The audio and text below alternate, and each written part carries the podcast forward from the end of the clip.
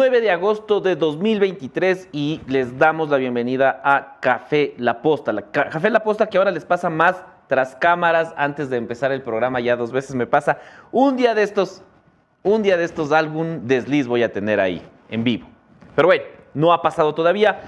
Lo que sí pasa es que estamos a 11 días de las elecciones presidenciales y de asambleístas. 11 días para que decidamos quién dirige el destino de la patria. 11 días para que decidamos si el petróleo del Yasuní se queda bajo tierra o si extraemos crudo para obtener recursos económicos. 11 días, ya no falta nada. Y por eso tenemos mucha información. Hoy vamos a tener aquí, aquí en este programa, al responsable de las encuestas de Telcodata. Y esto tiene mucho sentido y cobra mucha relevancia por varios motivos. Telcodata es la encuesta que le dio el segundo lugar a Jan Topic antes que ninguna otra encuestadora. Y este eh, motivo o este dato ha llamado mucho la atención porque Telcodata pertenece a la familia de Jan Topic. Entonces era importante tener aquí al técnico que nos explique cómo obtuvo esa metodología, cómo garantizarnos que esta es una encuesta seria y no una encuesta de, hijo mío, te voy a dar el segundo lugar. Así que vamos a tener aquí al experto y además vamos a tener grafóloga. La grafóloga nos va a analizar la firma de Andrés Arauz. Creo que todos queremos saber qué dice la firma de Andrés Arauz, pero no solo de él. Diana Tamaín ya fue advertida y está viendo este programa ahorita. Diana Tamaín también pasará por la grafóloga y otras firmas más, incluyendo la de mi compañera de programa del día de hoy, el día de hoy estamos estrenando compañera. Ya había estado una vez aquí en Café La Posta, pero este es oficialmente el, debut en la Mesa Blanca de María Gracia Chacón. Hola María Gracia, ¿cómo estás? Hola Javier, hello amigos, ¿cómo están el día de hoy? Bueno, qué bueno estar por acá y les traemos las noticias frescas del día de hoy, que es miércoles 9 de agosto. Empezamos con eso, Javi. Eh, empecemos dándole poco eh, un contexto a la gente que ya está conectándose. Nos están mandando saludos. Brian Vergara le manda saludos a Doménica. Doménica está por eh, Cuenca. La posta Cuenca está generando contenido. Ustedes saben que se pueden sumar a todas las redes sociales de la posta, incluidas las de la posta Cuenca, para saber qué pasa en la provincia de la Suay. ¿Qué más dice? Por aquí tiene. Manda saludos Clever Vaca. Brian Vergara ya les dije. Ayer, Patricio Coronel dice, ayer estaba con zapatos rojos Javier. Es que me gustan los zapatos de color rojo. Hay, unos, hay unos, los Converse rojos son bacanes. Y, los Nike también. No deberíamos dejar que los políticos dicten moda. Ya, ya hacen un montón de cosas, al menos moda que no dicten. Lo que sí podemos decirles a los políticos es datos como el que les va a dar, recomendaciones como las que le va a dar eh, María Grecia Chacón, sobre todo si los políticos quieren tener sus cuentas seguras. Bueno, vamos a empezar.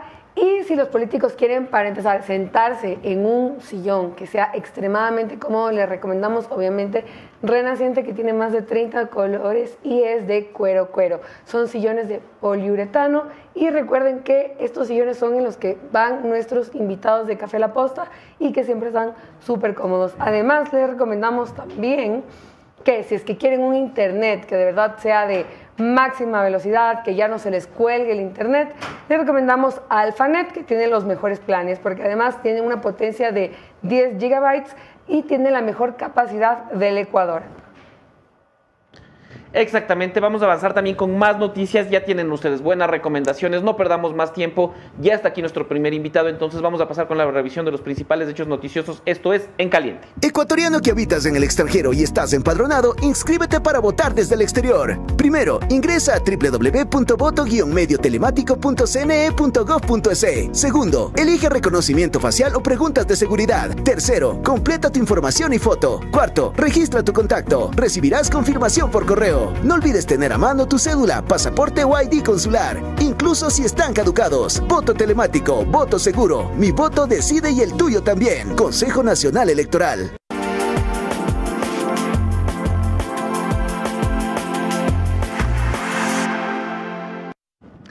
Bienvenidos todos nuevamente a quienes se van sumando ya a esta transmisión. Recordarles que este programa se transmite también en Spotify, donde es el número uno en audiencia. También pueden escuchar el resto de podcasts de La Posta.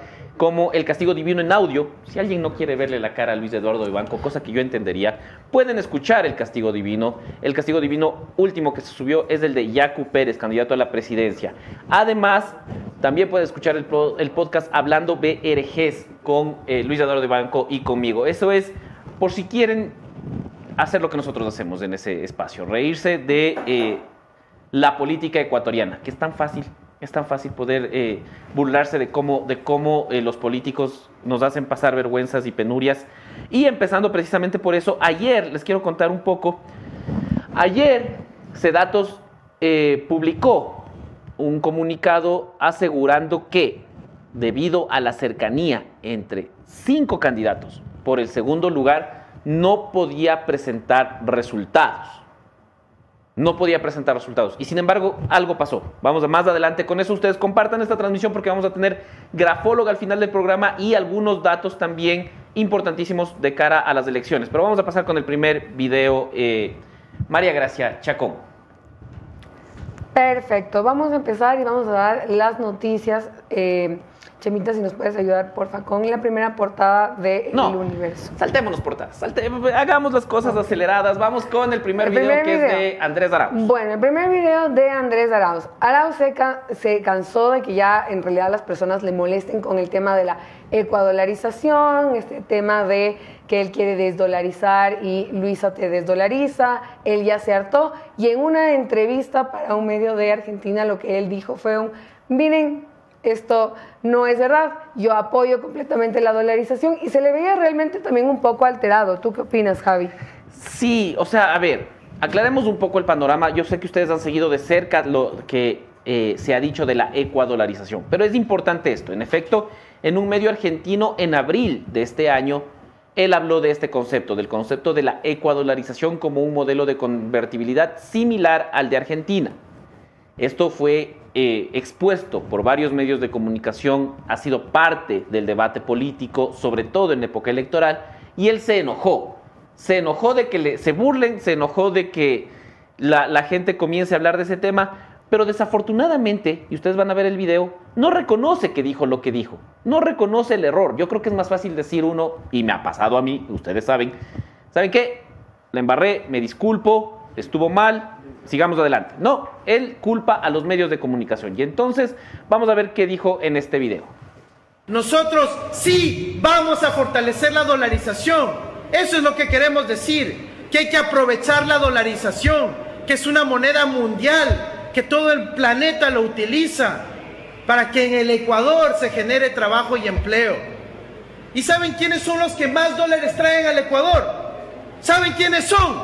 No son pues los banqueros, son nuestros hermanos migrantes que están en Estados Unidos, que están en España, que están en Italia, que han tenido que cruzarse la selva del Darién. Con ellos vamos a fortalecer. Bravísimo. Sí, realmente. Y esto fue, él estaba bastante bravo, como dice Javi, bastante alterado y esto fue ayer en Machala, pero como pudimos ver, básicamente él sí está dejando en claro a las personas que él no quiere ecuadolarizar nada. Y es un problema que tenga que salir a aclarar, claro, porque en este momento deberíamos tener otro tipo de debates. Estamos a 11 días de las elecciones, deberíamos conversar más sobre las propuestas, pero desafortunadamente, y esto eh, ayer le consultábamos a Paola Cabezas y hemos hablado con otras personas del correísmo, que ya fuera de micrófono sí dicen que sí, sí molesta que haya este, estos errores constantes. Acordémonos que él también salió diciendo que eh, se va a sentar con los 10 más buscados. Entonces, este es un constante ejercicio de rectificación el de la campaña de Andrés Arauz, que desafortunadamente no termina de ser una rectificación, porque no admite que se equivocó, no admite que dijo algo mal, solo decide echarle la culpa a otros. Pero bueno, esas son las, las prácticas de muchos de los políticos. Avancemos con la segunda noticia, María Gracia Chacón. Bueno, ¿qué ha pasado? El secretario de Seguridad, Wagner Bravo, dijo que la crisis carcelaria no es un problema del gobierno, sino un problema de Estado. Eso lo dijo en entrevista para Radio City con Andrés eh, López y él aseguró que este es un problema que realmente no es em, total eh, responsabilidad del gobierno, sino del Estado como tal. Entonces es algo bastante fuerte que diga eso como secretario de Seguridad. ¿Por qué? Porque es como si se estaría lavando las manos como gobierno diciendo, mira, este problema no es específicamente de mi gobierno ni fue a causa de nuestro manejo de crisis carcelaria y todas estas situaciones de violencia.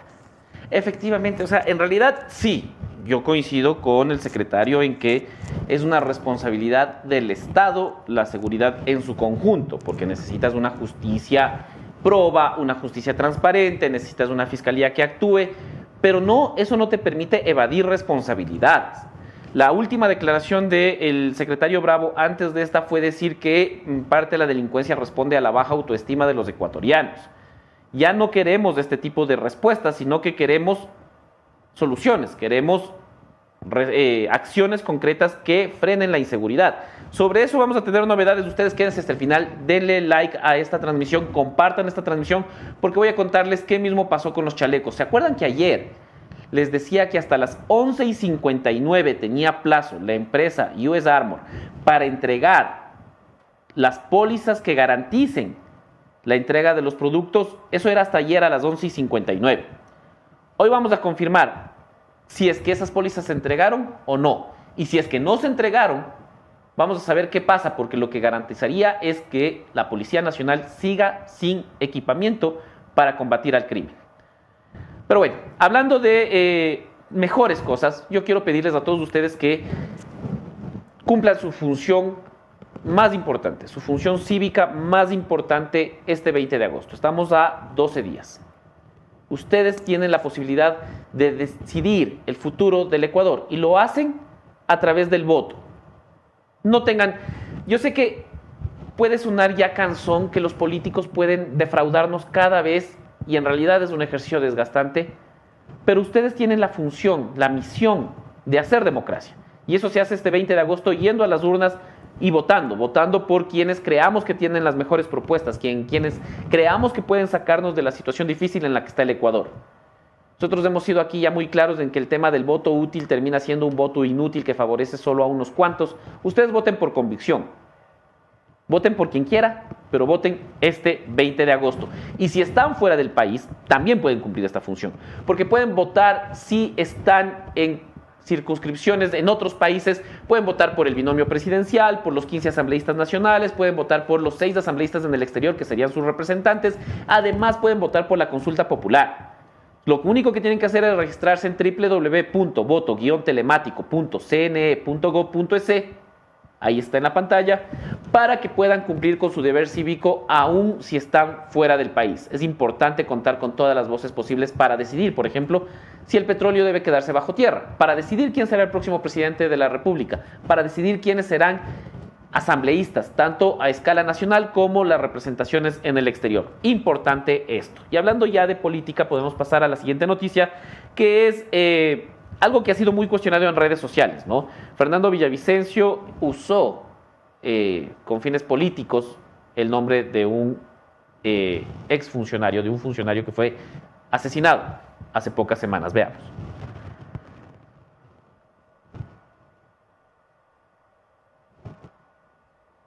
¿O no? La pareja sentimental de Leandro Norero está vinculada a la empresa Samsung Seafood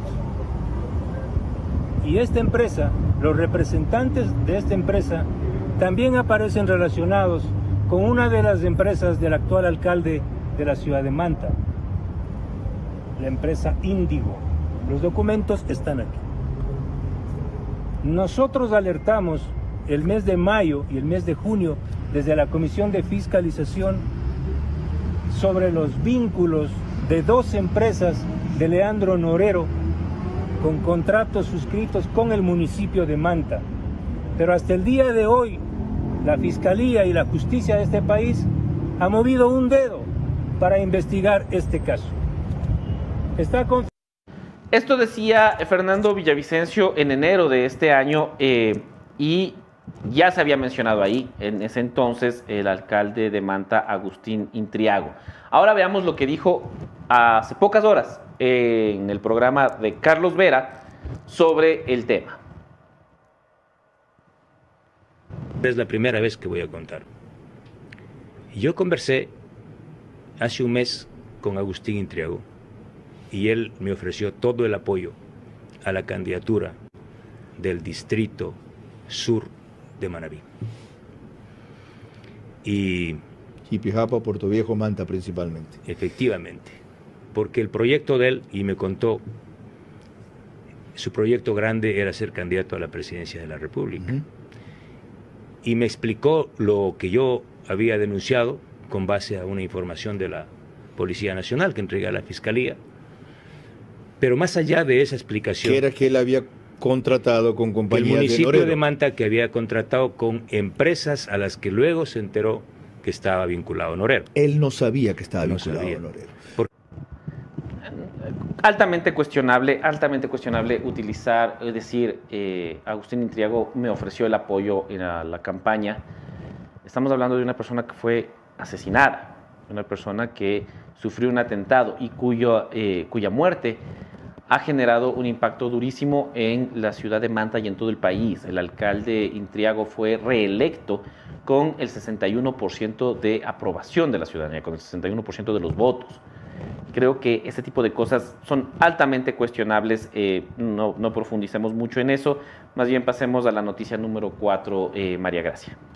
Ok, ahora vamos por favor con la noticia número 4 sobre que ya hay papeletas en 10 provincias del país. Faltan 11 días para las elecciones, como ustedes saben, y las primeras provincias en las que ya se entregaron los kits electorales son Morona Santiago, Pastaza, Napo Orellana, Sucumbíos, Zamora Chinchipe. Y también es importante recordar que ya se incluyó el material electoral para que las personas que están privadas de la libertad, pero que pueden ejercer aún este derecho ciudadano, puedan votar y también para quienes van a votar en su casa.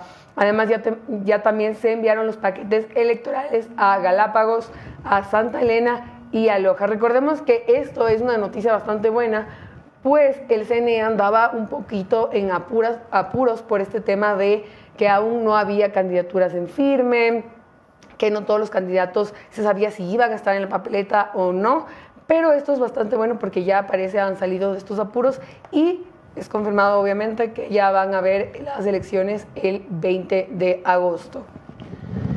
Efectivamente, y así como podemos confirmarles de eso, también podemos hacerles muy buenas recomendaciones de la mano de María Gracia Chacón, ¿cierto María Gracia? Claro, si es que ustedes quieren tener bien su contabilidad, manejar bien todo este tema, porque ustedes quizás no son muy buenos en números, Ustedes que están buscando soluciones profesionales, sobre todo en contabilidad e impuestos, no olviden y siempre recuerden que Ecovis es la mejor solución para esto.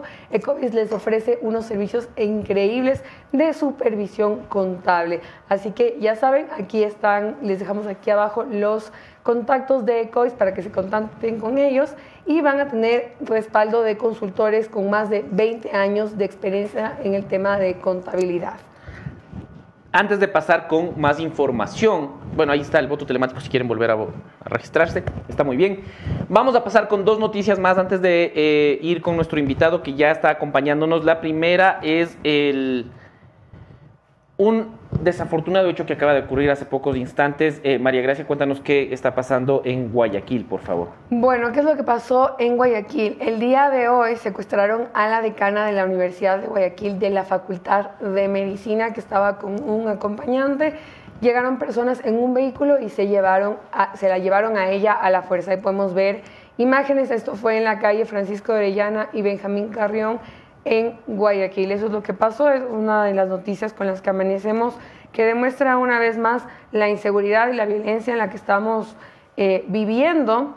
No sé si podemos ver un videito que mandé para que lo podamos pasar a las personas y que vean más o menos cómo es el ambiente en ese sector donde sucedió este secuestro a la decana. El suceso eh, ocurrió hace, pocas, hace pocos instantes, hace pocas horas, esta noticia está en desarrollo, esperamos tener la confirmación también de las autoridades y evidentemente un pronunciamiento tanto de la universidad como de la gente que, eh, conoce la noticia para poder tener detalles y poder darles la información concreta, verificada y contrastada. Tenemos el video que decía María Gracia. Mucha atención esta mañana alrededor de las 7 y 10 de la mañana en la avenida Francisco de Orellana, muy cerca al centro comercial La Rotonda, al Hotel Lilacs, muy cerca, aquí fue interceptado ese auto por delincuentes que robaron, asaltaron a un docente de apellido Cando y se llevaron secuestrada a la doctora Tauriz, decana de la Facultad de Medicina de la Universidad de Guayaquil. La Policía Nacional está acá en el sitio tomando el procedimiento para investigar y descubrir la ruta de los secuestradores. Bueno, ahí vemos cómo este video de M Guayaquil y compartido por Cristian Sánchez en Twitter relata más o menos qué es lo que pasó. Como dijo Javier, la noticia ya está en desarrollo, sin embargo, como digo, este es un hecho más que se suma a los actos de delincuencia que han ocurrido durante los últimos días, que demuestran una vez más la violencia que está bastante heavy en el país. Finalmente vamos a pasar con lo que les comentaba de Sedatos. El primer tuit que les voy a mostrar es el tuit de Sedatos, que ayer aclaraba que no publicaría sus encuestas, las últimas mediciones hechas, porque la eh, intención de voto con papeleta electoral indica que del segundo al quinto lugar de los candidatos a la presidencia están dentro del margen de error la diferencia y no es factible ubicar su eh, lugar. Lo que dicen es que no pueden mostrar, algo que me llama la atención, porque creo que antes lo habían hecho, pero en todo caso llama la atención que eh, digan que no pueden mostrar encuestas porque hay un margen de error muy apretado. Eso ya podremos consultar con nuestro primer entrevistado si así funciona, capaz y eso es lo responsable en este tipo de situaciones. Sedatos está comunicando al CNE, dice, la prohibición de difundir su información por cualquier medio escrito o digital, citándolo como fuente. Y está muy bien. Si ellos dicen no queremos mostrar nuestras encuestas porque está muy apretado, eh, muy apretada la pugna por el segundo lugar, no la mostramos. ¿Qué hizo después el candidato Fernando Villavicencio? Publicó la encuesta de Sedatos. Vamos a ver el tweet. Ahí está, urgente. Estos son los resultados de la encuesta presidencial realizada por Sedatos, cerrada al 6 de agosto, es decir, el domingo. Luisa González, 26%. Fernando Villavicencio, 13.5%. Jan Topic, 10.2%. Yacu Pérez, 10.1% y Otto Sonnenholzner 8.1%, con la foto de Sedatos. O sea, lo único que Sedatos pidió que no se haga, Fernando Villavicencio hizo, pese a que advirtió eh, Sedatos. Pero bueno, más allá de eso, creo que este es un muy buen pie para dar paso a la primera entrevista, porque confirma lo que ya se ha dicho. A este espacio, cuando filtramos la, la encuesta de Telcodata, que seguramente no le hizo feliz a nuestro primer invitado, cuando nosotros mostramos estos resultados, evidentemente eh, cayó una ola de críticas porque decían, ah, esa es la única que le da el segundo lugar a Jan Topic. Ahora Sedatos también le pone ya en la pelea por ese lugar.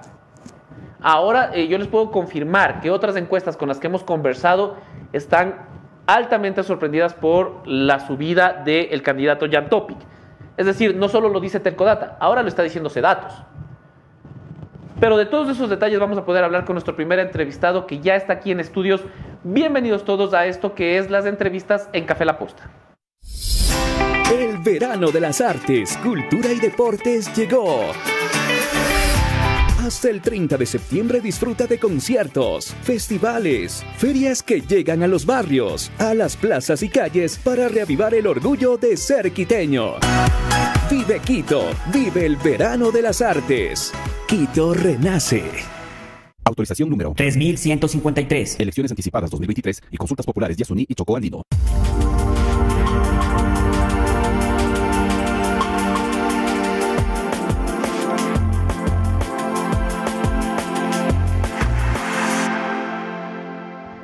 Muchísimas gracias por acompañarnos. Ustedes ya saben, este canal tiene más de 111 mil suscriptores, solo el canal de Café La Posta en YouTube, además de todas las redes donde nos pueden seguir en eh, los canales de La Posta, por TikTok, LinkedIn, Instagram, Twitter, Threads. Facebook, eh, todo tenemos, absolutamente todo. Y también los canales de la Posta Cuenca. Además, menos, eh, pero tal vez pronto, tal vez pronto tengamos eso, Chema, no les puedo decir lo que me dijo el Chema. además, me pueden seguir también en mis redes sociales, porque eh, yo disfruto mucho conversar con la gente y, y- y escuchar también las críticas. Todas son bienvenidas, ya saben, en Montenegro-FJ en Instagram y en Twitter. Ahí podemos seguir la conversación. Ya está con nosotros Cristian Galarza, que tiene un nombre muy complicado como su cargo, pero es el encargado de la data de Telcodata. Cristian, ¿cómo estás? ¿Cómo te va? Placer. Cristian, ¿cuál es el nombre de tu cargo para que vean que la gente, que no estoy mintiendo? ¿Cuál es el nombre exacto? Es un CDO, es un Chief Data Officer. Ah, no, no está tan difícil, solo que mi inglés es malísimo. María Gracia seguramente dirá, dirá mejor el, el cargo. Sí, sí. A ver, y empecemos, empecemos con todo. Empecemos con la pregunta que seguramente ha sido la pregunta incómoda que has escuchado más estos días y que da cuenta del revuelo que causó Telcodata. La encuesta de Telcodata es una encuesta seria, responsable, o es la encuesta que un papá le da a su hijo para que su hijo esté feliz? Hay varias formas que yo puedo abordar esa, esa pregunta, ¿no? Eh, bueno, en primer lugar, muchas gracias por la invitación. Realmente estoy... Voy a tratar de disfrutar esto. he estado, ha sido súper chévere presenciar todo esto desde el backstage, ¿sí? Y bueno, mira, respecto a esto, eh, mira, dato mata relato, ¿sí? Nosotros... Eh, Telcodata viene haciendo levantamientos de información de intención de voto desde mucho antes que Jan Topic haya querido estar concurriendo por, por este puesto de la presidencia. Ya. ¿sí? Nosotros desde antes lo venimos haciendo. Eh, es más, déjame decirte que en primer lugar creo que es de conocimiento público. Desde nuestros estudios anteriores hemos sido los que más nos hemos acercado a la verdad, ¿sí? los que hemos mantenido los menores márgenes de errores. ¿ok? Nuevamente, dato mata relato. Y además que, en particular, cuando existió, digamos, en este caso la necesidad que Jan Topic se unió y vino a ser parte de un cliente, ¿sí? Nosotros comenzamos a hacer este levantamiento de información y de hecho Jan era la persona en la posición 6. ¿sí? Nosotros lo ubicamos a Jan tal como era la percepción de la gente y coincidía con lo que tú podías salir a la calle y preguntar. Claro. O sea, Jan era una persona desconocida en aquel tiempo. Y claro, ahora ha tenido un repunte que nosotros lo podemos ver y que de hecho se, ve- se está evidenciando en este preciso momento en otras encuestas. Y eso nos da un feedback, eso nos da una retroalimentación positiva de lo que nosotros estamos haciendo, por supuesto. Porque tenemos, está de más decir que tenemos todo, todo el cuidado técnico, ¿sí? pues soy yo quien está atrás de eso y al final yo soy el responsable, quien ha revisado que las cosas se hagan de la forma lo más objetivas posibles. Y esto ha permitido, conforme todos eh, métodos de validación cruzada que nos permiten al final nosotros incluso dudar de nuestros propios resultados y siempre estar revisando que las cosas se estén haciendo de forma correcta. Ustedes tienen, y lo que nos llamó la atención y el motivo por el que nosotros eh, hicimos eh, la primera revelación de esta data eh, fue básicamente por el tamaño de la muestra Correcto. y por la continuidad. No hay ninguna otra encuestadora que funcione con esos ritmos. Cuéntanos un poco cómo, cómo opera Telcodata para que, en efecto, si es que ese es el caso, como tú dices, el dato mate al relato. Ok, mira. Sin duda alguna, si tú tienes la capacidad de tomar una muestra lo suficientemente grande, ¿sí? Eh, obviamente te vas a acercar a esa población objetivo de estudio. ¿De acuerdo? ¿Sí? Ese es el primer paso. Lo segundo es que en términos operativos, cuando una persona busca un servicio de levantamiento de información, de, intención de voto, lo que sucede es que va a estar limitado por cuestiones obviamente económicas, operativas de la empresa, etc. Telcodata pertenece a una red de empresas que tiene presencia en todo el país. Entonces, en términos de infraestructura operacional, nosotros tenemos una gran ventaja ya establecida. Nosotros no somos una empresa que esté en Guayaquil, una empresa que esté en Quito y que tiene que no digamos improvisar, pero estoy diciendo de que tiene que comenzar a movilizar gente en todo el país para nosotros buscar esa, esa muestra utópica, eh, eh, casi de fantasía, que es la muestra representativa. Y por lo tanto, nosotros, por, primero, infraestructura eh, operacional, en términos del desplazamiento que nosotros tenemos, ¿verdad? de la presencia de la red de, de nuestras empresas, a las cuales pertenece Telcodata, ¿ok? Nosotros ya tenemos esa presencia establecida Claro. a nivel país, para empezar. Segundo, la cuestión del uso de instrumentación, tecnología. Somos una empresa de tecnología. Por lo tanto, nosotros vamos a estar siempre en términos de vanguardia, ¿verdad? Un paso más adelante. ¿Para qué? Para utilizar instrumentación, para utilizar supervisión, utilizando herramientas de inteligencia artificial, ¿sí? Y eso sin duda es algo que tiene un costo si lo harías de forma tradicional. Solo piensa en supervisores, ¿ok? Piensa en el hecho de desplazar gente a todos los lugares del país donde estás distante, lo más cerca, 300 kilómetros, 400 kilómetros, tiene un costo elevadísimo que nosotros, de hecho, no necesitamos. Eh, realmente lo tenemos cubierto por todas estas, eh, por todas estas características que nosotros tenemos. Y, y, antes que me interrumpas, porque se me va a escapar la idea. Dale, dale. Sí. Eh, se te escapó ya. Se me escapó. Oye, me escapó. ¿cómo, cómo eh, el tema de inteligencia artificial? Vos dijiste eso y me quedó sonando. ¿Cómo, cómo utilizas inteligencia artificial para realizar Mira, encuestas? Ojo, ojo. Desde. eh, ¿Ustedes usan, por ejemplo, alguna inteligencia artificial para ayudarse con sus sketches, con sus Claro, cosas? claro que sí. Sí, si no lo hicieran. Claro, ya no estaríamos estarían- mucho más atrás de. Por supuesto, por supuesto. Entonces, eh, bastante claro, ¿sí? La rigurosidad científica y lo que se necesita al momento de tú determinar un tamaño de la muestra, de establecer un marco, un, un marco muestral, ¿sí? De establecer quiénes van a ser los individuos, ¿sí? Eh, que, a los cuales tú vas a levantar la información, por ejemplo, a quiénes vas a filtrar. ¿Quiénes son personas que tal vez no te aporten información útil al momento de tú tratar de estimar esta proporción de intención de votos. Por ejemplo, personas que están indecisas, ¿y cómo mides eso? Porque al final estar indeciso es algo subjetivo. Claro. Personas que no han participado de las últimas tres elecciones, etcétera. Estas series de filtros. Ok, entonces, la formalidad estadística, ¿sí? lo que se necesita en particular, para que tú puedas garantizar que los márgenes de errores, ¿sí? El error de muestreo, ¿verdad? el nivel de confianza con el cual tú quisieras trabajar en un muestreo probabilístico, para que esto se satisfaga, tú debes tener todo, digamos, eh, debes tener todos los cuidados. Esto es una serie de fórmulas que vienen de la teoría de la probabilidad, bla, bla, bla, computamos, ¿verdad? Calculamos y tenemos, pero ojo, eso es salir y el problema es cuando tú llegas a la práctica. ¿Cómo tú aseguras que tus encuestadores realmente levanten la información, ¿sí? A las personas que tú has estableci- has establecido en un día X, tú vas a decir, ok, en este sector, porque nosotros trabajamos con 63 clústeres a nivel país, ¿sí? ¿Qué, qué significa esto de 63 clúster para la gente? que Eh, no clúster, bueno, en español es conglomerado. Sí, claro. La característica de un conglomerado es que dentro de un conglomerado, bueno, voy a comenzar por fuera. Cada conglomerado trata de representar, son heterogéneos entre ellos, es decir, son grupos lo más distintos uno del otro. Pero dentro de cada uno, estos son los más parecidos o tratan de representar a la población en total. Un ejemplo tradicional de clase sería cuando tú quieres realizar un estudio y separas de forma muy binaria, tú dices hombres y mujeres. ¿ok? Dentro del grupo de hombres y dentro del grupo de mujeres tú tendrás mujeres y hombres con diferentes etnias, con diferentes niveles socioeconómicos, etcétera, etcétera, claro. etcétera, que representarán la distribución en general de tu país. Pero claro, en la práctica, ¿cómo tú eso lo aseguras? Si tú vas a un sector, ¿verdad? Y de repente, no es lo mismo hacer un estudio, por ejemplo, vía telefónica, donde la Amazonía no tiene una mayor cobertura, ¿verdad?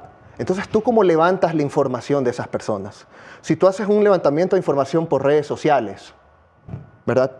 Debemos estar súper claros que tu público objetivo, la gente a la cual tú le estás levantando la información, es la gente que te sigue en redes sociales. Y no solo eso, existe además un sesgo de selección, que es la gente que tiene el interés y el tiempo en responderte ese, ese- esa encuesta.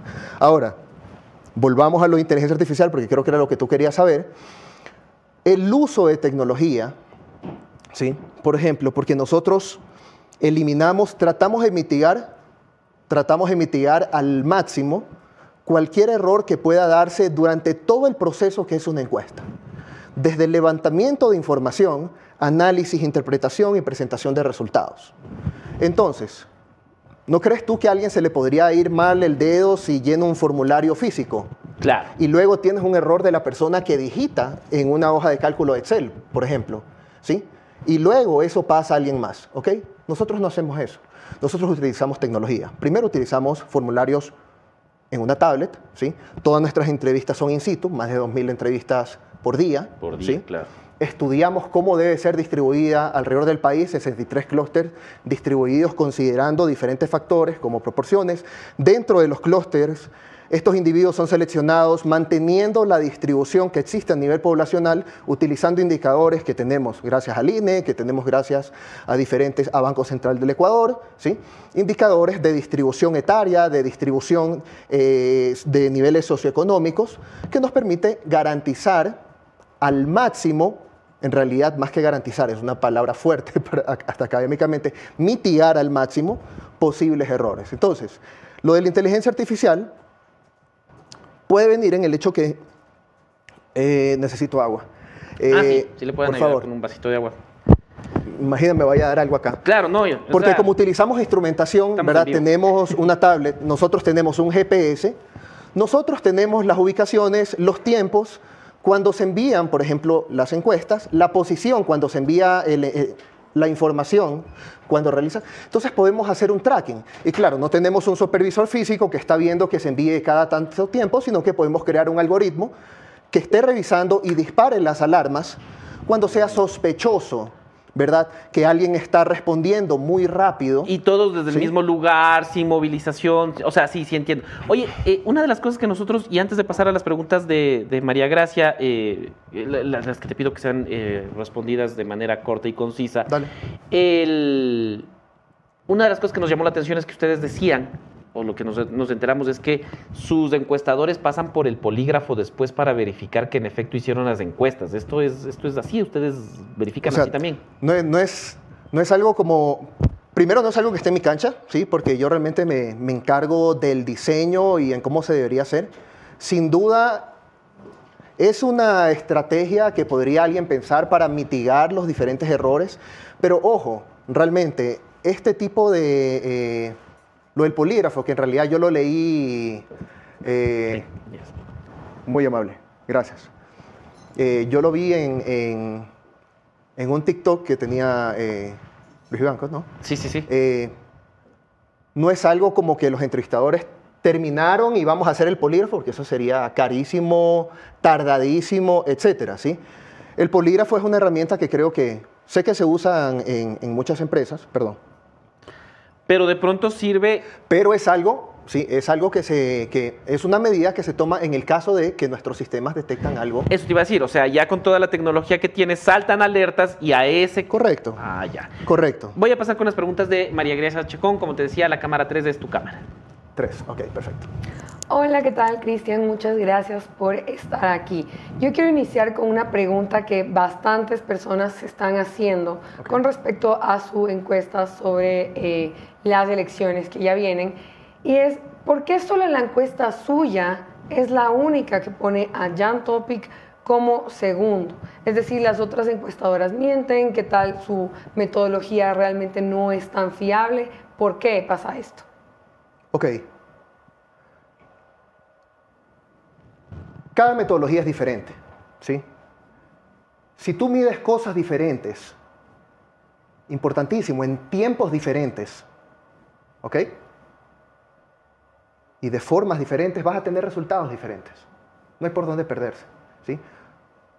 Incluso dentro de este documento resumen que se presentan los diferentes resultados y ahora nosotros, Telcodate está apareciendo también, ¿verdad? Dada la filtración, tal como lo mencionaba, ¿sí? Eh, se puede ver los diferentes tipos de, de metodologías que se están utilizando. Es más, y aprovecho a, a- a criticar y en general que se debe tener mucho cuidado, sumo cuidado, desde el punto de vista matemático, que hoy en día se están promediando estas intenciones de voto. O sea, no puedes coger entre una encuesta y la otra encuesta y decir... Por favor, o Sumo sea, dos, alguien me puede decir, son- la variable es la misma, es la intención de voto, pero es como que yo te mida a ti la estatura en metros, ¿sí? Yo a ella la mido en centímetros y yo trato de hacer promedios. Eso no tiene sentido, ¿sí? Es un error matemático garrafales. Por supuesto, es que, es que y, y aún los- las cuestiones, la formulación matemática y todos los teoremas de convergencia que soportan todas estas cosas, ¿sí? obviamente no son satisfechos porque existen condiciones mínimas, que lo mínimo te dice, oye, si vas a sumar, eh, si vas a utilizar operaciones, deben ser estas, eh, deben encontrarse al menos en la misma unidad de medida, por decirlo así. En realidad lo que dice es que deben venir de una misma población. Y en este caso no me refiero a la población del Ecuador, sino que deben ser medidas de la misma forma. ¿Ok? Para que se entienda. Pero entonces lo que, y un poco profundizando lo que te decía María Gracia, la idea es, ustedes tienen antes que todos, ahora ya comienzan a saltar otras encuestas donde eh, comienza a subir Jan Topic. Ustedes tenían a él segundo porque su muestra fue más pensada, más estratégica, una muestra evidentemente más grande además, pero sobre todo donde eh, se pueda llegar a sectores que en realidad son influyentes en la decisión de voto. La, pregunta de la, gracia es, es simple, ¿por qué ustedes le tienen segundo y los otros no? Bueno, nosotros somos los que tenemos el mayor tamaño de muestra. Nosotros somos los que hacemos el levantamiento de información con mayor frecuencia. Claro. ¿Verdad? ¿Ok? Con el tamaño de muestra, con todo el diseño, ¿verdad? Nosotros podemos establecer márgenes de errores. ¿Verdad? Y si aparece segundo es porque está segundo. Al final, ¿sí? Él podría seguir sexto, y nosotros lo estaríamos mostrando. Porque la persona encargada de que en sí, nuevamente, el análisis, interpretación y todo esto, y evitar cualquier posible sesgo, ¿sí? porque obviamente Telcodata no puede ser juez y parte, ese soy yo. ¿sí? Continúa. Muchas gracias, Cristian. Ahora vamos con otra pregunta. Según sus estudios, ¿cómo pasó Jan Topic al, eh, al segundo puesto dentro de sus encuestas? Pues recordemos que es un candidato nuevo. Entonces quizá quienes piensan ahora votar por él tenían otro candidato favorito, tenían otra intención de voto. Pero según sus estudios, ¿qué es lo que ha hecho que el, el electorado piense que él es una mejor opción que la que tenían antes? ¿Qué los ha hecho irse ahora más por el camino de Jan Topic? Ok. Mira, eso es algo difícil de responder desde mi punto de vista porque está fuera de mi cancha. ¿Sí? Yo me ocupo de la parte de data. La data se le da al cliente. Es más, Telcodata no ofrece servicios de asesoría política. ¿sí? Por lo tanto, cualquier cosa que no sea medida en el formulario, ¿sí? yo no tengo dominio ni puedo hacer asociaciones cruzar correlaciones donde yo pueda decir, ah, es por esto que. Lo que sí te puedo decir es que a lo largo de, muchísimos procesos electorales, ¿sí? No es descabellado, no es algo bastante, algo que se dé uno en un millón, de que aparezca un candidato emergente ¿sí? y este comience a subir. ¿Qué creo? Como Telcodata nosotros ofrecemos, ¿sí? nosotros ofrecemos data útil para la toma de decisiones día a día, de forma actualizada y con bajos márgenes de errores. Entonces, si tú eres mi cliente y tú recibes esa data, tú vas a tener la capacidad de dirigir tu campaña de mejor forma. Y creo que es lo que está haciendo en este caso. Perfecto, gracias Cristian. Y por último, eh, Jan Topic ya alcanzó su techo, es decir, eh, hay proyecciones de que va a continuar creciendo o eh, ya va a quedarse ahí o quizá tiene proyecciones también de bajar. Y también algo que quería preguntarle es si es que ustedes van a realizar eh, el día de las elecciones Exit Poll. Ok, lo de Exit Poll al menos eh, en mi cancha no está, no es algo que a mí me hayan pedido hacerlo, ¿ok? Y lo que sí te puedo decir respecto a los techos electorales, sin duda alguna, y esto es conocimiento general, hay eventos, existen eventos que se que suscitan a lo largo de la campaña electoral que pueden estabilizar tendencias y cambiar tendencias. Se viene un hecho importantísimo que es el debate. El debate es fundamental, ¿sí? Fundamental para todos los candidatos. Esto va a alterar, pero ojo, falta una semana eh, posterior al debate, faltará una semana para las elecciones. Entonces, realmente lo que tú puedes jugar ahí eh, es bastante poco, porque ahora al final del día, ese porcentaje de personas indecisas ya está comenzando a inclinarse para uno de los candidatos. ¿sí? Y respecto a los techos electorales, eh, existen también los pisos electorales y obviamente estos van relacionados. Jan Topic no puede crecer hacia el infinito por más que ahora es un momento donde él aparece que está creciendo y de manera significativa. ¿Ok? Entonces llegará el punto que deberá estabilizarse. ¿sí? Ocurrirá en la próxima semana. Será, estoy casi seguro que a partir del debate, que es un punto importante, se, eh, se, va a establecer ¿verdad? En, el punto a donde finalmente vamos a llegar. ¿sí? Y el resto de candidatos, ¿cómo eh, la muestra? Los datos que ustedes van obteniendo diariamente, 2.200 encuestas, que es una, una cosa gigantesca. Los otros candidatos ya llegaron a su tope, ya se estabilizó eh, su dato, desde ahí viene una bajada numéricamente, sin pensar en nombres, porque creo que es mucho más sencillo eh, por, tu cargo no ponerlo con eh, Luisa González, Fernando Villavicencio, Otto Sonnenholzner, Jan Topic, sino como ves la primera persona que está en la encuesta, ya se estabilizó, comienza a decrecer, ¿cómo se ve esto? Ok, incluso con los, con los nombres no tengo ningún tipo de problema, ¿sí? porque a la luz de los datos ahí están. Por ejemplo, la primera, eh, la primera persona posicionada, ¿verdad? la candidata Luisa González. Luisa González, eh, ya desde hace algún tiempo se ha venido estabilizando, es más, un leve decrecimiento, pero esto nuevamente podrá mantenerse o podrá levantarse de acuerdo a los resultados del debate. Ahora, respecto a quienes nosotros encontramos de la posición de tercero para abajo y quienes en su momento estuvieron segundos, que fueron los candidatos eh, de quienes se habla en general que están peleando el segundo puesto, ¿no? que es el candidato Yacu, que es el candidato Otto, ¿sí? de ellos, el candidato Villavicencio. Eh, yo creo que va a ser muy marginal los posibles cambios de tendencias que ellos puedan tener ya faltando este tiempo. Además porque las otras empresas que están levantando información los hacen con una frecuencia mucho menor.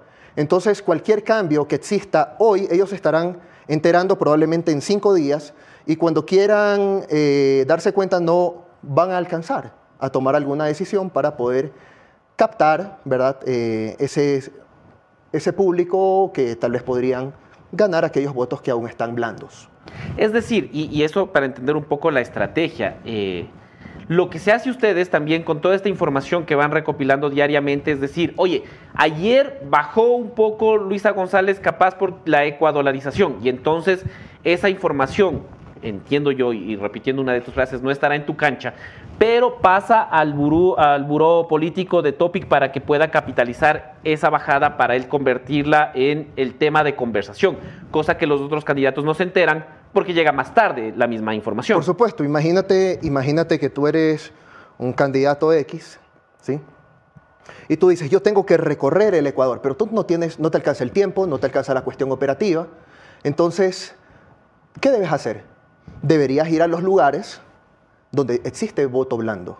Y además en esos lugares donde mm. tus propuestas, ¿verdad? Tus propuestas se conectan con las necesidades de ese pueblo. ¿De acuerdo? Entonces, nuevamente, estamos hablando al igual que en una empresa, es tomar decisiones basadas en data. Y esa es la importancia de la estadística y los profesionales en estadística. ¿Sí? Que es que nosotros podamos, nuevamente, y con la frase súper trillada, transformar datos en información. Y eso es lo que en general nosotros, como Telco Data, transformamos datos en información y ellos, bien asesorados, podrán dirigir su campaña con quien gusten, de la forma que gusten, para justamente poder recuperar esos votos blandos y poderse mover de una forma estratégica. María Grecia tiene una inquietud adicional eh, antes de cerrar la entrevista. Sí, Cristian, yo quisiera insistir un poco con este tema que me realmente quisiera saber. ¿Van a tener sí o no exit poll el ah. día de las elecciones? Eso es lo que yo quiero saber. Eh, realmente yo no lo sé, te soy sincero. Sí, es mi, es mi respuesta. Entonces, ¿qué Tal vez si me escribes más tarde lo puedo preguntar y, o, bueno, o sea, tal vez pueden buscar un acercamiento con, con con, quién estará. Pero ustedes siguen levantando todos los días información, es decir, el, 14. O sea, como Telcodata, nosotros no lo vamos a hacer. Ah, como registrado en el Exactamente. no está. No sé, no sé si el señor Topic, ¿sí? Él pague los servicios, ¿verdad?, de alguna empresa para hacerlo. Porque incluso nosotros, nosotros, el levantamiento de información que lo hicimos anteriormente, los estudios que se hicieron en elecciones, anterior, eh, en elecciones anteriores se realizaron de forma interna, era para nosotros. Estamos jugando a hacer datos, a hacer las cosas bien, ¿ok? Y ver qué tal nos iba con la metodología, de una forma seria, ¿verdad? Y nos fue bien. Eso fue lo que tuvimos, ¿sí? Entonces, es más, si no hubiese existido la filtración, yo ni siquiera estuviese aquí. Claro. ¿Verdad? Evidentemente, esto generó un poco de ruido, pero me parece interesante destacar eso, ¿no? y, y creo que es una de las ideas con las que me quedo en la entrevista.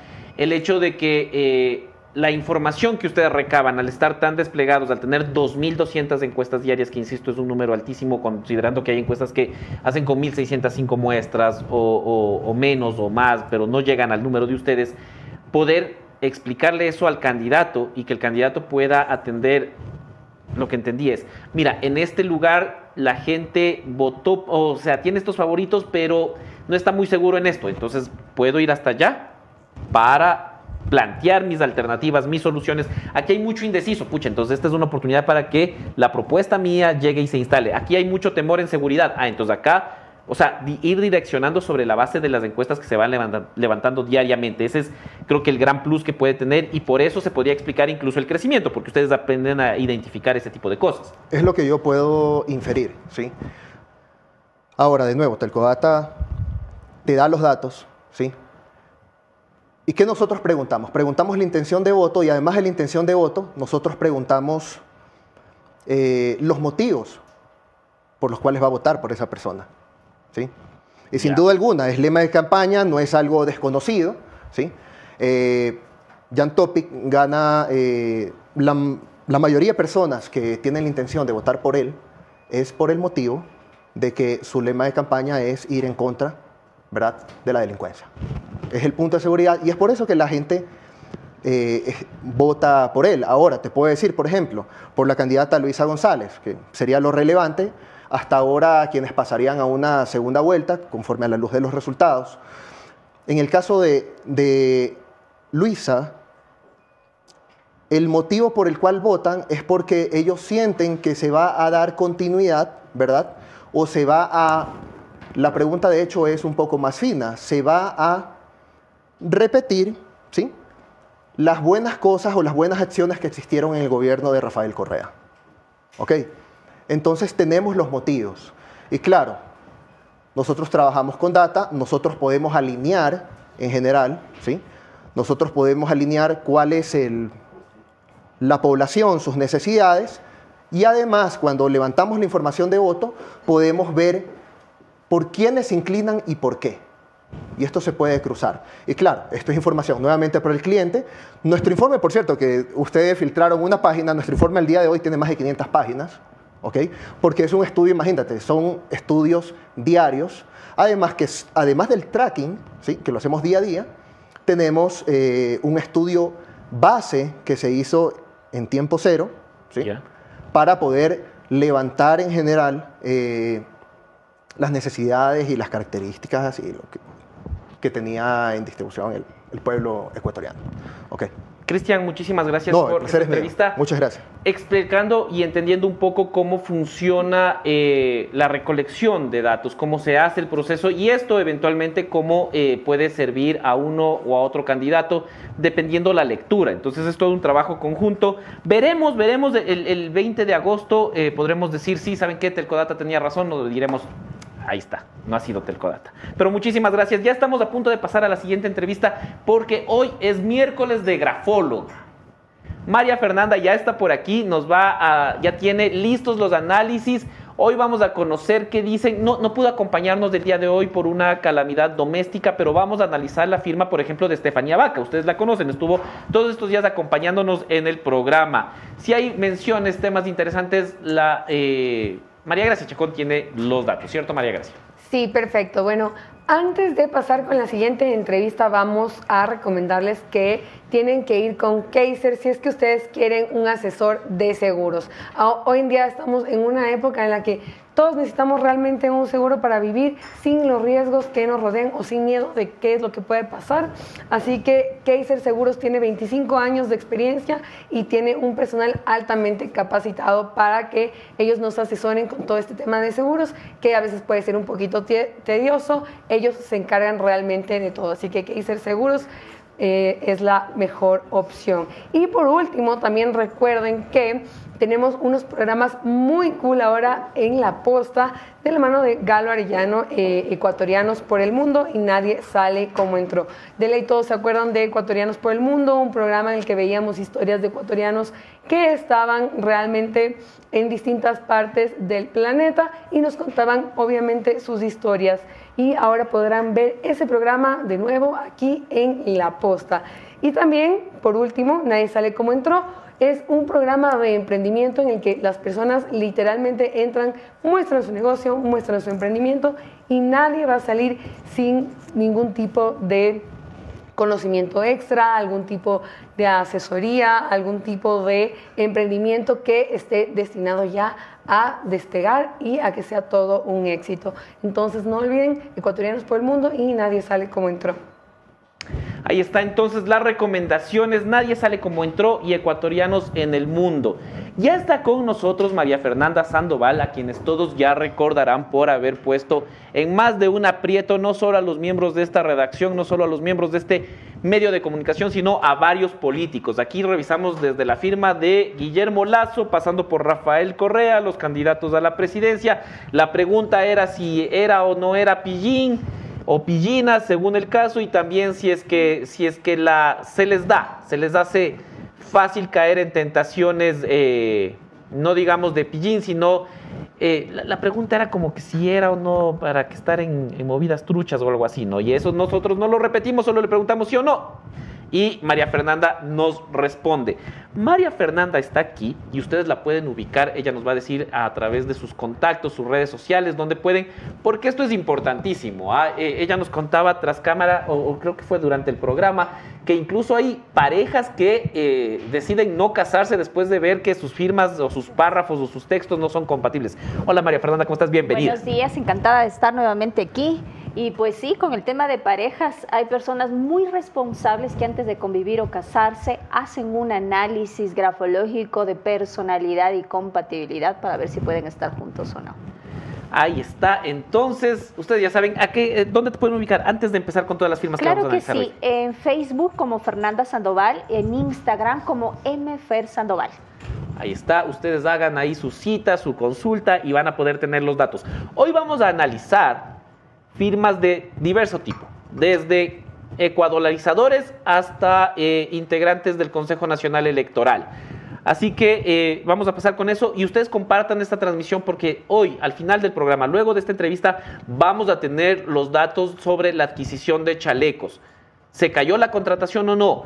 ¿Quién va a ser el adjudicado? Y de pronto se cumplió lo que advertimos en este programa hace varios meses cuando decíamos que todo esto parecía estar armado para que no se lleve el la primera eh, postulante, el primer, la primera empresa que ofreció los chalecos, sino que quede en manos de la segunda, que es más cara que eh, evidentemente eh, la que ganó el concurso. Todo eso en un ratito. Ahora vamos con firmas. Y vamos a empezar, si podemos poner música de tensión, a mí me gusta mucho la música de tensión cuando hablamos de firmas, porque vamos a empezar, si a ustedes les parece bien, y si es que producción ya tiene listas las firmas, podríamos empezar con la firma del hombre de moda, que es la de Andrés Arauz. Por ahí tienes la de Andrés Arauz, ¿cierto? Ahí está. Vamos a poner en pantalla la firma de Andrés Arauz y vamos a escuchar el análisis de María Fernanda Sandoval. Ok. Andrés, pues una persona que vive nerviosa, miedosa todo el tiempo, muy influenciable hacia el entorno. Él pierde su esencia en el momento que alguien le dice qué es lo que tiene que hacer porque existe una inseguridad súper fuerte. Veo acá también una carencia afectiva latente, que esto lo lleva hace bastante tiempo y esto es en función de parte eh, familia y también una dirección hacia estabilidad pero no en función de sus necesidades y deseos. Oh, no, ¿qué? Ya, ya no me quiero burlar. Ya me dio pena, pero a ver, ¿él sí o no? Sí. Sí. Oh, ¿Y es pillín o no es pillín? No es pillín. Ah, bueno, creo que nadie dudaba de eso, ¿no es cierto, María Gracia? Aquí? Sí, yo la verdad no dudaba de que era pillín o no.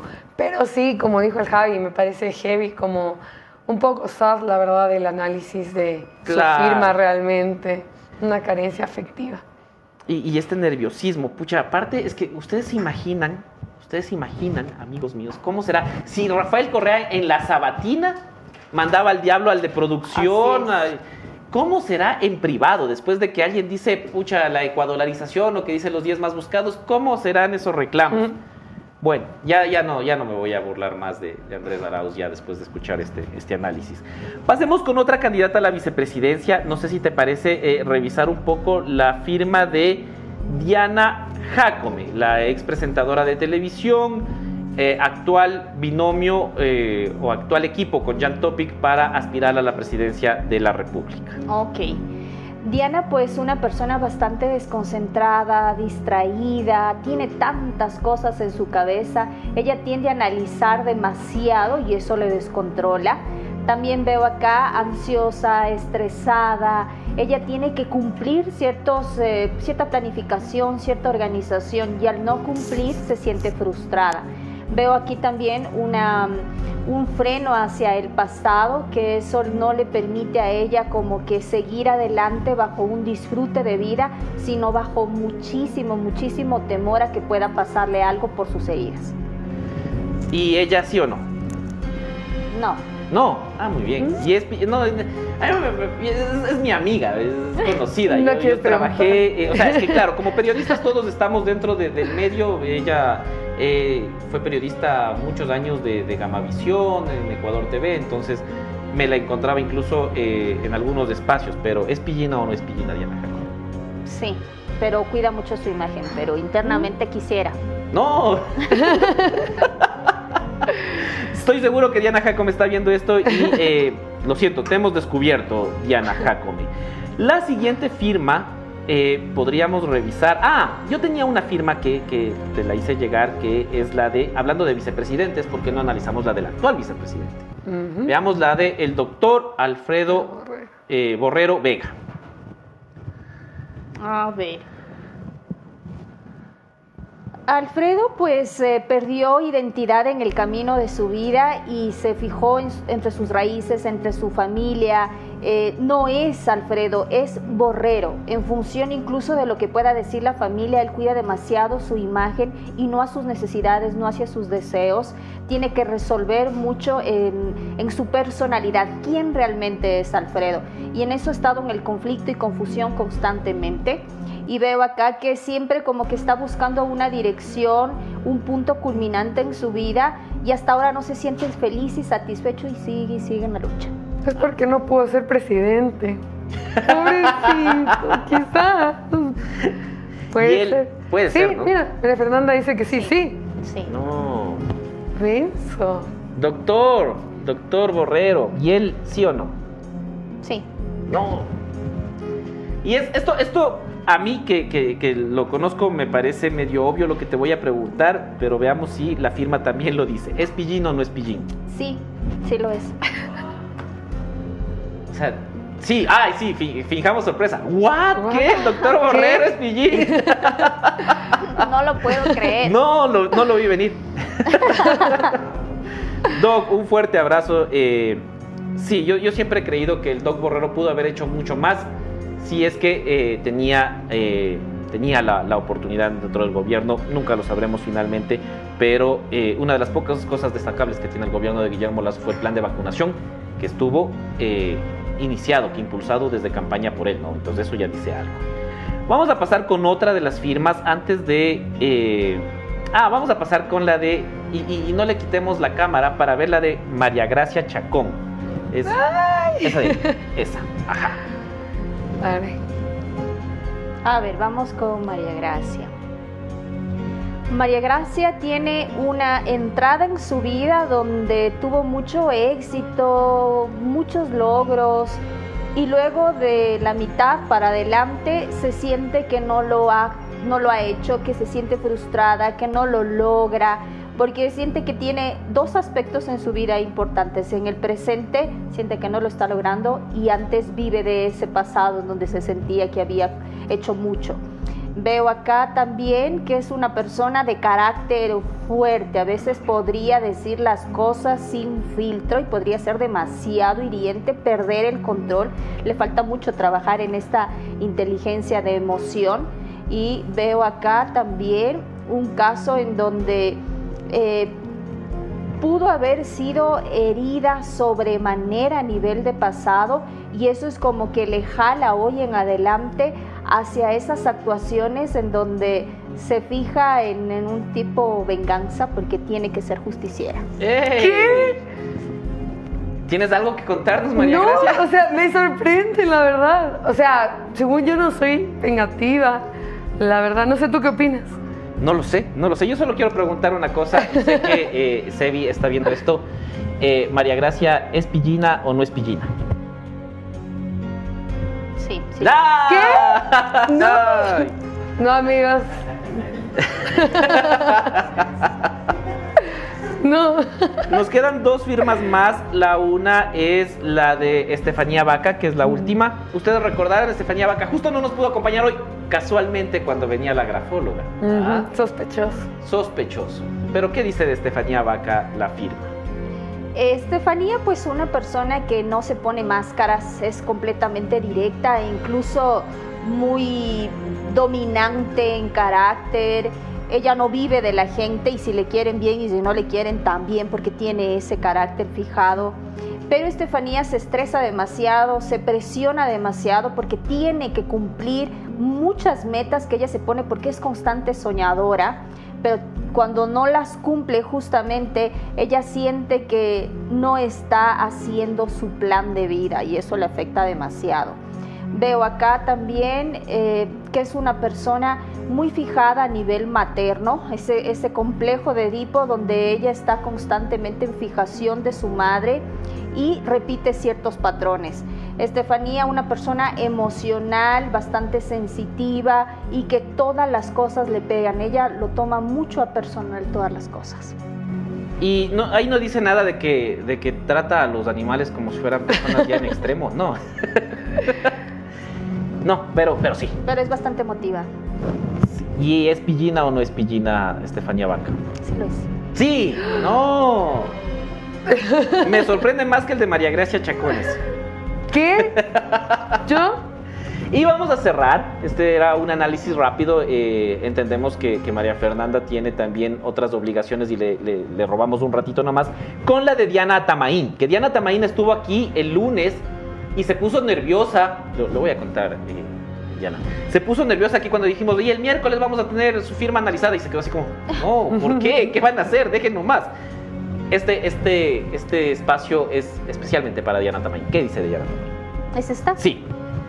A ver, déjame ver, déjame te confirmo para no correr errores. Diana Atamaín. Sí. Eh, Diana tiene un conflicto entre lo racional y emocia- emocional. Ella como que dice, hoy tengo que ser totalmente emocional y vulnerable y mañana no, tengo que ser demasiado fuerte porque la gente no me puede hacer daño. Entonces siempre está como en ese conflicto de ser realmente quien en el momento que lo necesita. Veo acá es una persona bastante desconfiada. Ella siempre como que pone su barrera al principio apenas conoce a alguien y la barrera la pone la otra persona, entonces se le dificulta mucho a ella socializar y que la gente pues le tenga en un reconocimiento especial. Ella busca mucha comunicación directa hacia las personas, pero ese bloqueo le hace que la gente no se acerque directamente. Eh, también existe una carencia afectiva, pero de la mitad para adelante en su vida, en donde sufrió bastante en función de personas que le hicieron demasiado daño y ahí la desconfianza de ella hacia todo el mundo. Y ella, sí o no. Ajá. Y, la pregunta del millón. Diana Tamaín, ¿es pillina o no? Es pillina. Sí. No. No, ¿cómo, cómo que sí? Entonces, aquí la- el, el- el No, estudio dice sí. claro. Haya estado el análisis de firmas, eh, este ejercicio que resulta muy interesante porque nos permite conocer un poco más de la personalidad. Ustedes pudieron ver la de los candidatos, pudieron ver la de expresidentes y ahora podemos ver la de algunos funcionarios públicos como Diana Tamaín que tiene en sus manos el futuro del país, ¿no? Acordémonos que ella es la dura ahorita en, como autoridad en el Consejo Nacional Electoral. Le agradezco a María Fernanda, muchísimas gracias por Con todo acompañarnos. Esta ha sido el análisis de las firmas, eh, muy interesante. Y antes de cerrar, tengo dos cosas que contarles. La primera es que ya tenemos la respuesta del Ministerio del Interior. Recapitulando. El Ministerio del Interior inició un proceso para la compra de chalecos.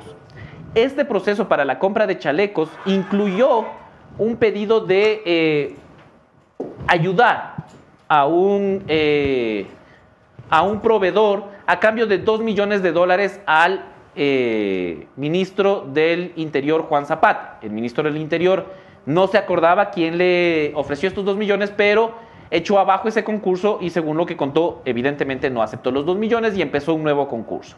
El nuevo concurso que empezó se llevó a cabo, eh, digamos, con varias novedades porque se supone que se entregó o se adjudicó el contrato a una, a una, empresa que entregó fuera de tiempo, porque no se tomó en cuenta observaciones que hacían los proveedores sobre el tipo de producto que se tenía que entregar que garantice la vida de los policías. La compra de estos chalecos era fundamental para el combate a la inseguridad, evidentemente. El contrato fue adjudicado a la empresa US Armor Corporation un ahorro, eh, se jactó el gobierno de decir, pese y que con los equipos que cumplían con todas las garantías, con todas las cualidades y con un precio que era beneficioso para el país. Esta empresa tenía hasta ayer a las 11 y 59 de la noche para entregar las garantías con aseguradoras y con reaseguradoras de eh, los productos que iba a entregar. Y sin embargo no lo hizo no se entregó las garantías necesarias para poder brindar el servicio, para poder entregar los chalecos para la Policía Nacional. ¿Qué pasa ahora? Primero, la primera novedad, se advirtió que US Armor no cumplía con los requisitos, se hizo caso omiso, se le adjudicó, ahora no cumple. Pero ¿qué es lo más peligroso? Lo que tendremos que poner atención y lo que ustedes tendrán que seguir en las redes sociales de la posta. El contrato no fue entregado a US Armor, pero automáticamente se le pasa el contrato a la segunda empresa que quedó en el concurso. Es decir, a la empresa Point Blank Enterprises, una empresa que ofrecía un precio mucho mayor, que no calificó como la eh, proveedora por una razón, pero que ahora automáticamente se adjudica un contrato para la compra de casi 50 mil chalecos para la Policía Nacional. ¿Cómo? Esto es lo esperado, esto fue planeado por alguna persona dentro de la... Eh, porque nosotros lo advertimos, si ustedes revisan las publicaciones de este mismo programa, yo les advertí que el plan parecía ser adjudicar a alguien que no cumple los requisitos para que quede primera, que eso se caiga y que automáticamente le caiga el contrato a quien quedó segunda. Si esto se hizo así, como nosotros advertimos que pasaría, se cumplió tal cual, es realmente grave y esperamos las respuestas del Ministerio del Interior ante estas inquietudes. Los detalles en las redes sociales de la posta y creo que con eso podemos despedir. Así que María Fernanda, María Gracia, todos los que somos parte del equipo de La Posta, les mandamos un saludo y mañana se viene una sorpresa enorme. Ustedes, no les puedo adelantar, no les puedo decir qué va a ser, pero ustedes mañana sintonicen Café La Posta que se van a llevar una grata, grata sorpresa. Nos vemos el día de mañana. Bye.